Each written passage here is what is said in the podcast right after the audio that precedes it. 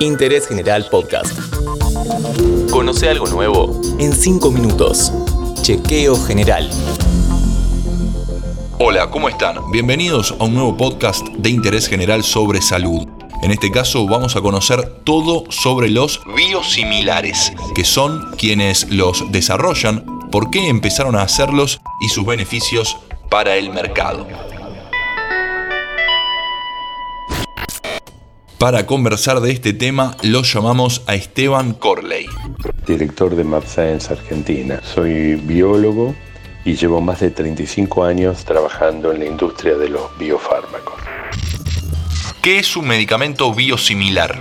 En los últimos años, la industria farmacéutica ha sido testigo de una revolución originada en el avance de la ingeniería genética y de la biotecnología que ha permitido la creación de lo que nosotros hoy colectivamente llamamos los biofármacos, medicamentos biológicos que permiten atender enfermedades de tratamientos difíciles o que la medicina, digamos, química tradicional hasta ese momento no había podido tratar. Estos medicamentos, por su enorme valor y desarrollo que estaba detrás de ellos, han sido en general ofrecidos al mercado por una única empresa por un tiempo relativamente largo, garantizando este monopolio por la protección de las patentes. Ahora, con la expiración de las patentes de algunos de estos medicamentos, apareció una nueva oportunidad para los laboratorios de generar medicamentos comparables con aquellos medicamentos de referencia a los que llamamos biosimilares. ¿Cómo se demuestra la biosimilaridad de un fármaco?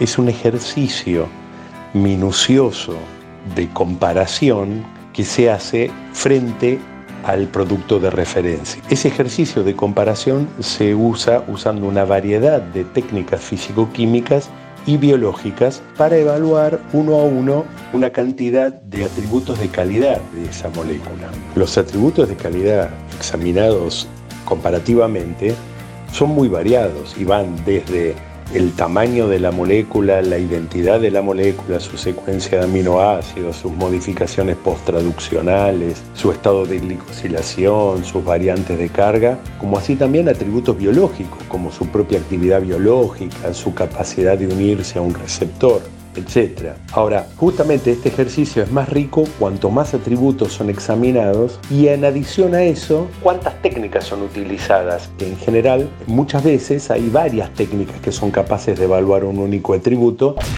¿En qué regiones se utilizan los biosimilares? ¿En Argentina hay? En la actualidad hay muchísimos biosimilares aprobados en diferentes países del mundo. La Unión Europea fue pionera en redactar un reglamento indicando los requisitos que debían ser cumplidos para poder aprobar un biosimilar. El primer reglamento se redactó en el 2006 y luego de ese muchísimas otras organizaciones nacionales e internacionales lo han hecho como la Organización Mundial de la Salud, Canadá, Estados Unidos, Japón y por supuesto Argentina y la región de Latinoamérica, en Brasil, en México, en muchísimos de los países. Esos reglamentos han permitido garantizar que los medicamentos que han sido puestos en el mercado cumplen con los criterios de eficacia y de seguridad imprescindibles. ¿Cuáles son los beneficios de la aparición de los biosimilares? Ha permitido básicamente dos cosas. Uno es generar la competencia por precio que ha significado una baja sustancial en los precios de los medicamentos de referencia y por supuesto del biosimilar.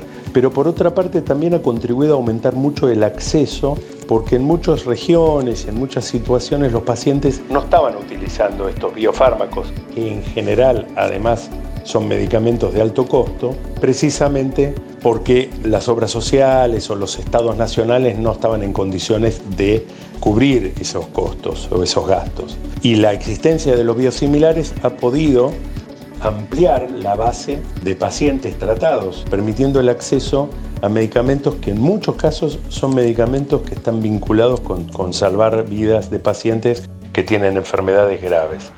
En este episodio conocimos todo sobre los medicamentos biosimilares. Nos lo explicó Esteban Corley, que pasó 5 minutos por Interés General. Interés General Podcast. Encontrarnos en Spotify, en Instagram y en interésgeneral.com.ar.